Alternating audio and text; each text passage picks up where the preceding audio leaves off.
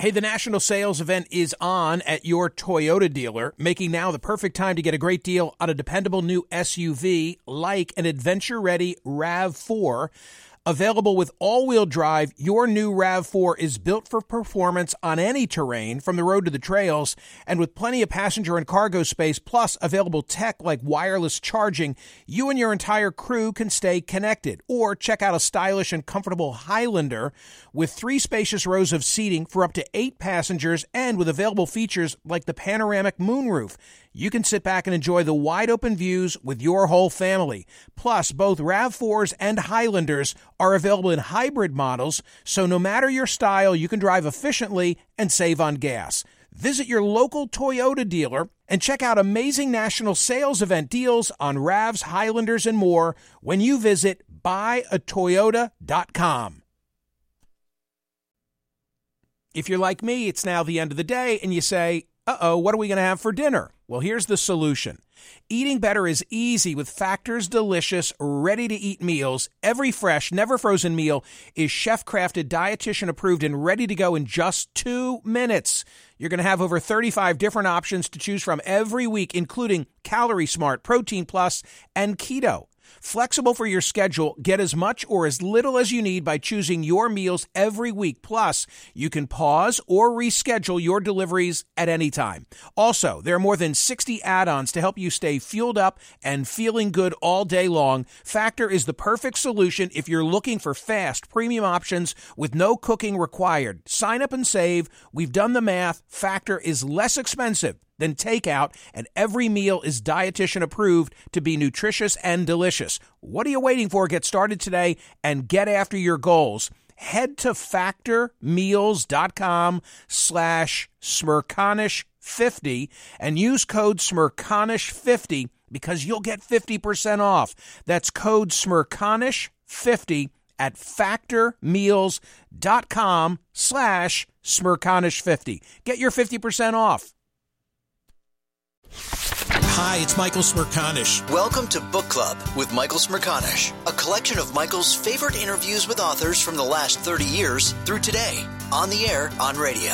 What sets my book club apart is that I actually read the books. Book Club is now in session. They called him the Beast. David Fajgenbaum was the fittest of his friends at the University of Pennsylvania's medical school a six foot three gym addict and former quarterback at Georgetown. His mammoth hands seemed more suited to spiraling footballs than the fine finger work of a doctor in training. He had endurance to match, taking multiple hits and returning to the field to play on. Quote, this guy was a physical specimen, said his former roommate Grant Mitchell, who used to walk to work with him. When they would arrive at the hospital for his obstetrics rotation, his friend recalled he would basically coerce me into doing pull ups on the tree outside. In July of 2010, that all changed. The 25 year old woke up at night drenched in sweat. His lymph nodes were swollen. He felt stabs of abdominal pain, and odd red bumps began sprouting across his chest. Most bizarre of all, he felt very tired, so tired that he began slipping into empty exam rooms between patients, stealing five minute naps to get through the day. Guys, he said, I think I'm dying. Well, today is the publication date of his miraculous book, Chasing My Cure A Doctor's Race to Turn Hope into Action. There's a link in my Twitter file and a story that I've just read from, which was a cover story in 2017 in the New York Times, no less, about my next guest. This is Dr. David Fajgenbaum. Hey, doctor, thank you so much for being here. Thank you so much for having me, Michael. You know, in the afterword of the book, you close by saying, by the time the book comes out, I hope it will be more than five years since I have last been sick. Did you meet that milestone? That's right. I just crossed five and a half years. It's an unbelievable story, not only about you personally, but I, I learned a great deal about rare disease or rare diseases generally, including the fact that about 10% of Americans have a rare disease. That's right. 30 million Americans have one of these rare diseases, one of 7,000. And unfortunately, 95% of those 7,000 diseases don't have a single FDA approved therapy. I, I have a naive question. If so many have a rare disease, how can it be a rare disease? And I anticipate that your answer will be because there are a boatload of them. That's exactly right. There's so many rare diseases that together they're no longer rare, but unfortunately, on their own, because they're rare, they're often neglected, which is why we often call them orphan diseases. Yours is Castleman disease. What is Castleman disease? So it's a, a rare disease where the immune system attacks the vital organs. It's kind of like a cross between a cancer and an autoimmune disease, and unfortunately, we don't really even know how to classify it. And because of how little is known, it makes treating it extremely difficult. I posted on my website you as the beast and you in 2011 when you were really in the in the throes of of combating this. Um, th- those photographs are stunning. I mean, to, to look at, at at the the changes that underwent in your body are hard to believe it's the same person. You're right, and, and even more shocking is that that was just the first of five times that I nearly died. I wrote this book because I learned so much about life and living from each of the times that I nearly died. Lessons that I felt like I had to share um, because I didn't know them before I became ill, and, and I hope other people don't have to wait until they go through those sort of experiences and, and look as sick as that picture that you mentioned. If you weren't so dogged, it probably, I mean, as an advocate for yourself, and obviously benefiting from the fact that you're a physician and have great knowledge, but you probably would not have sorted this out or sorted this out at least in the time period that you did. That's right. Um, when I almost died for the fourth time um, back in 2012, I learned that there was no research being done and that there were no more drugs in development than the one that had just not worked for me. And I basically learned that I had no reason to be hopeful. Um, but if I wanted to be hopeful for a future, I would need to turn my hope for a future into action, and I would need to start getting involved in research. I could no longer hope someone else would figure out my disease. And so I promised my dad and sisters and wife that I would dedicate the rest of my life, however long that may be, to trying to identify treatments and cures for this disease. And the drug I'm on, which we mentioned earlier that I'm in remission for five years, is actually a drug I, I identified in my lab based on our research, a drug that had never been used before for Castleman disease, but I hoped that maybe it, it could extend my life. And um, amazingly and excitingly, it, it's it's helping me, but it's also helping many other Castleman's patients. And we've actually just started a clinical trial a couple weeks ago, and hopefully it'll help many more. This is the Book Club with Michael Smerconish podcast from SiriusXM. Hey, the national sales event is on at your Toyota dealer, making now the perfect time to get a great deal on a dependable new SUV like an adventure ready RAV4. Available with all wheel drive, your new RAV4 is built for performance on any terrain, from the road to the trails, and with plenty of passenger and cargo space, plus available tech like wireless charging, you and your entire crew can stay connected. Or check out a stylish and comfortable Highlander with three spacious rows of seating for up to eight passengers and with available features like the panoramic moonroof you can sit back and enjoy the wide open views with your whole family. Plus, both RAV4s and Highlanders are available in hybrid models, so no matter your style, you can drive efficiently and save on gas. Visit your local Toyota dealer and check out amazing national sales event deals on RAVs, Highlanders, and more when you visit buyatoyota.com. If you're like me, it's now the end of the day and you say, uh oh, what are we going to have for dinner? Well, here's the solution. Eating better is easy with Factor's delicious, ready to eat meals. Every fresh, never frozen meal is chef crafted, dietitian approved, and ready to go in just two minutes. You're going to have over 35 different options to choose from every week, including Calorie Smart, Protein Plus, and Keto.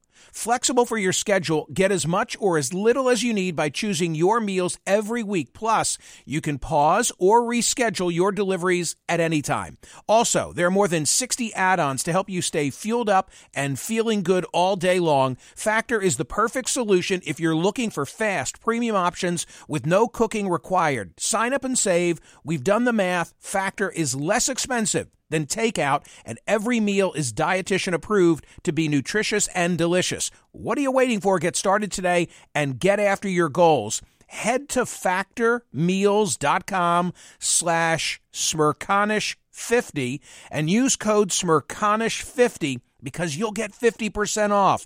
That's code smerconish50 at factormeals.com slash smerconish50. Get your 50% off. Welding instructor Alex DeClaire knows firsthand how VR training platforms like ForgeFX can help meet the demand for skilled workers. Anywhere you go look, there's going to be a shortage of welders. VR training can help welding students learn the skills they need to begin and advance in their career. The beauty of virtual reality is it simulates that exact muscle memory that they need. Explore more stories like Alex's at meta.com slash metaverse impact. This episode is brought to you by AARP. 18 years from tonight, Grant Gill will become a comedy legend when he totally kills it at his improv class's graduation performance. Knees will be slapped. Hilarity will ensue. That's why he's already keeping himself in shape and razor sharp today with wellness tips and tools from AARP to help make sure his health lives as long as he does. Because the younger you are, the more you need AARP. Learn more at aarp.org slash healthy living. Listen to Michael live weekdays on POTUS, Sirius XM channel 124, and on the SXM app. Is part of the reason that there are so many rare diseases that don't have a medication that there isn't incentive for a drug company to develop one? That's exactly right. Rare diseases um, are, are, much more difficult to, to make profit around for, for pharmaceutical companies, so there's less incentive. Something that I'm really passionate about is this concept that the, so the drug that I'm on was developed for kidney transplantation 25 years ago. No one had ever thought to try it for Castleman disease and it had never been tried for Castleman's. But here it is today, saving my life. How many more of the 1,500 drugs that were already developed for something might actually be treatments or cures for something else that currently doesn't have any answers. And I really hope this book will help to inspire and, and highlight this important issue. You became your own lab rat. Is that fair? That's right. You know, I was the easiest subject to get samples from, and so I worked in in my lab on my own samples day in and, and day out to try to identify what was going on and try to find something um, that could help to treat me. And, and though I'm doing really well on this treatment, I I do know that this disease is relentless, and that, as I mentioned in, in the afterword, it could come back at any time. And so we're relentless. My research team and the Castleman Disease Collaborative Network are working with everything we have um, to continue to push forward the science for Castleman's and also to learn about the immune system for many other diseases. What's the Santa Claus theory of civilization? It's this belief that someone somewhere must be working on that thing that I'm wishing for. If I'm hoping for a cure, if if I need something uh, like a treatment, that someone somewhere there must be a group of researchers working together, like like Santa's elves, to come up with a solution. And I think that that theory is kind of kind of comes from the fact that if you Google anything, it, it seems like there's an answer for just about everything. Um, but the reality is, is that for many things, especially diseases, the seven thousand I mentioned earlier, there's there are often very few answers, and unfortunately, very few solutions. And so we can no longer, and, and we can't just believe that someone somewhere must be working on a treatment for my disease and hope that someone w- would be.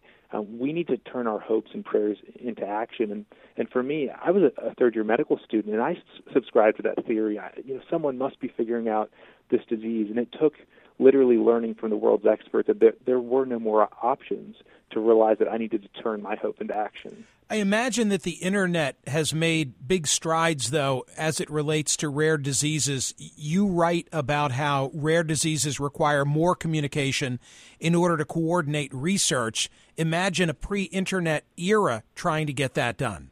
Oh, I can't, I can't even fathom what it was like before the internet. I mean, amazingly, even within the internet era, when I started to coordinate physicians and researchers conducting Castleman's research and get them together, I learned that none of them had ever communicated before. And, and I just couldn't believe it. In this internet era where it's so easy to get an email address and a phone number to figure out, you know, how to connect with other people, even within this era, no one was working together. And unfortunately, there are very few incentives in medical research to get people to collaborate. Everyone focuses on their own their own given projects. But but if we really want to make progress, we need to all work together. I mentioned Georgetown, where you were the quarterback. You then went and picked up a master's at Oxford, graduated from Penn's med school. Something I didn't mention, though, is along the way, as if that's not enough, you got an MBA at Wharton, no less. But you did that, I think, so as to benefit the Castleman Disease Collaborative Network. Explain that.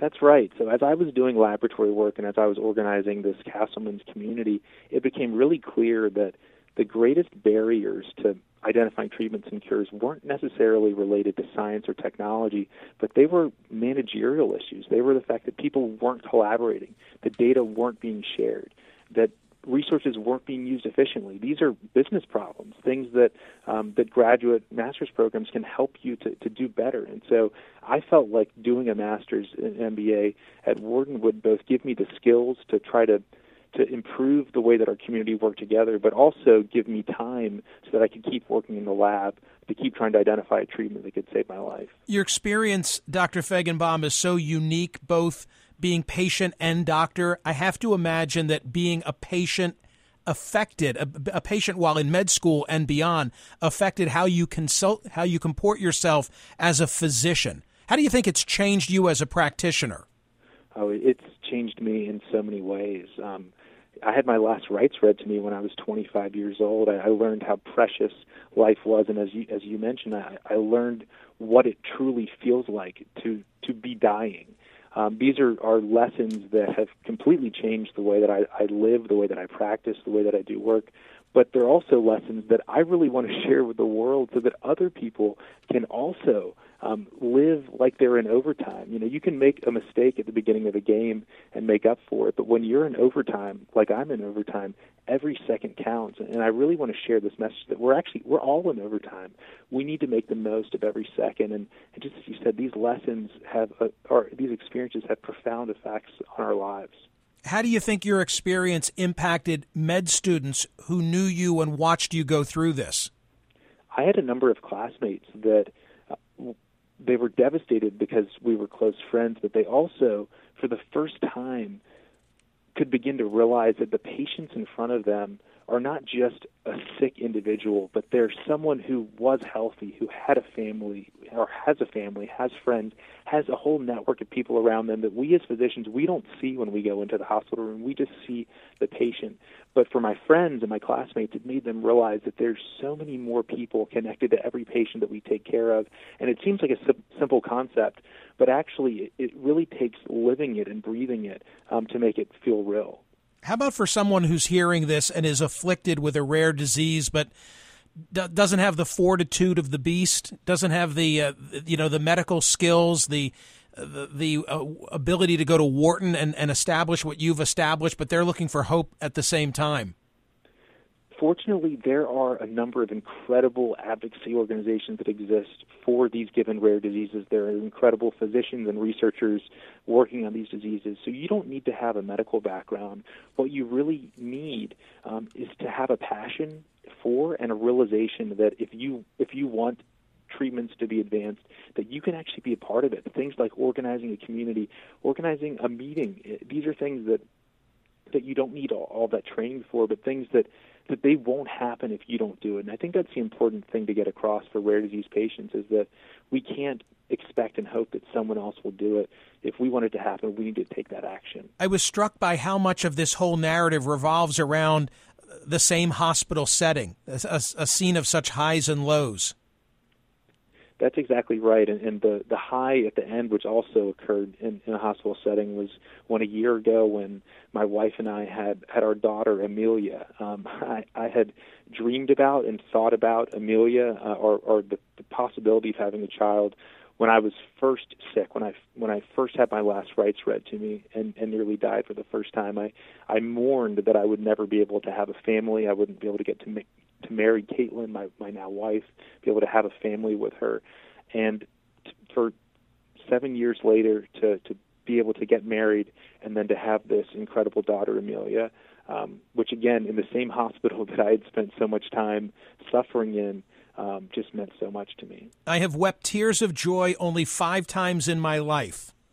When my mom joked that she looked like the Chiquita banana lady after her brain surgery, when I learned of my mom's clean MRI scan during a freshman seminar at Georgetown, when Caitlin said yes to my proposal, when I finally began to turn the tide against Castleman disease with the addition of IVIG, and when I first laid eyes on Amelia, the joy hasn't stopped either. Amelia has brought more happiness to us in her young life than we could have ever imagined. Here's hoping it continues to be a story with a happy ending, Doctor. I really appreciated this and think people will enjoy it. So thank you for coming on on the day of its release.